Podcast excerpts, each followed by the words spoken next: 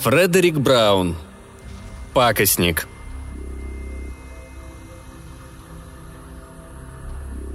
Полстолетия бурной жизни принесли Волтеру Бюргеру громкий успех и заслуженную славу лавеласа всего северного полушария. Роскошные машины, женщины, состояние в одночасье, спущенные за карточными столами Монте-Карло – все было не более чем декорацией к счастливому времяпрепровождению. Во всяком случае, до недавнего времени. Ныне же уверенность Волтера Бюргера в собственных силах изрядно пошатнулась. Надвигалась вполне серьезная угроза потерять трудом и потом заработанную репутацию распутника. Я сказал, угроза потерять репутацию? К черту. Не будем кривить душой, он уже потерял ее.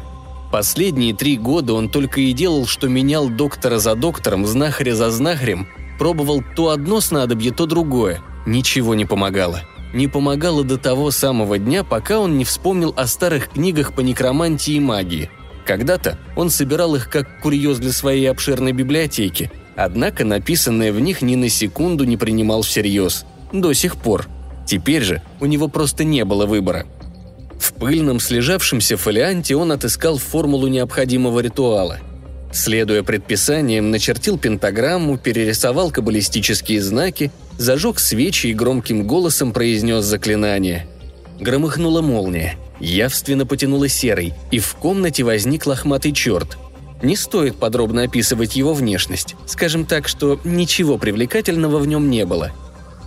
«Как тебя зовут?» – спросил Волтер – Несмотря на все самообладание, его голос слегка дрожал.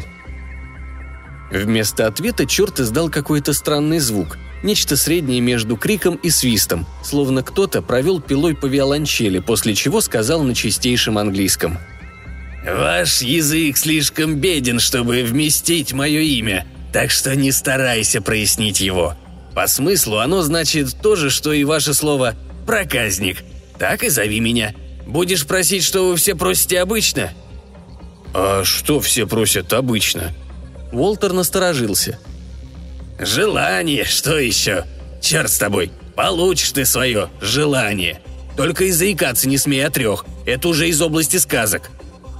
Получишь одно и делай с ним что хочешь, хотя навряд ли его исполнение доставит тебе удовольствие». Такое невозможно даже представить. Уолтер смущенно хихикнул и добавил – Думаю, одного желания вполне хватит. Поживем увидим. К тому же я догадываюсь, чего тебе не хватает. Проказник протянул руку, выдернул из воздуха купальные плавки из серебристой ткани и протянул Волтеру. «Носи на здоровье!» «А как они действуют?» «Лучше спроси, как они выглядят. Обычные плавки, но с маленьким секретом. Материалец я позаимствовал из будущего. За несколько тысячелетий от вашего просвещенного столетия.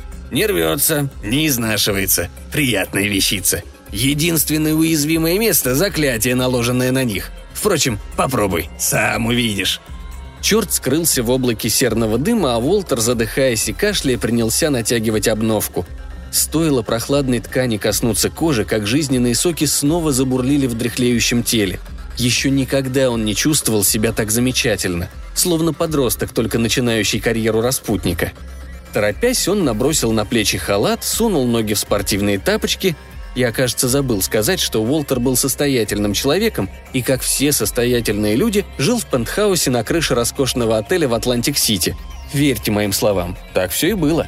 На персональном лифте он спустился вниз и, перейдя летний сад, с разбегу нырнул в просторный бассейн – в самую гущу красоток, облепивших мраморные берега. Каждая из этих красоток, и это вам подтвердит любой школьник, просто не мечтает ни о чем другом, как познакомиться с состоятельным человеком. Уолтер окинул их ряды пытливым взглядом, выбирая. Через минуту он уже знал, что ему нужно. Два часа спустя, в плавках, натянутых до пупка, он сидел на краю своей роскошной кровати и уныло созерцал прелестную блондинку, лежавшую рядом, без бикини и крепко спящую. Проказник был прав, имя как нельзя более подходило его делам. Чудесные плавки, неописуемые, неснашиваемые, действовали безотказно. Но стоило их снять или даже чуть приспустить –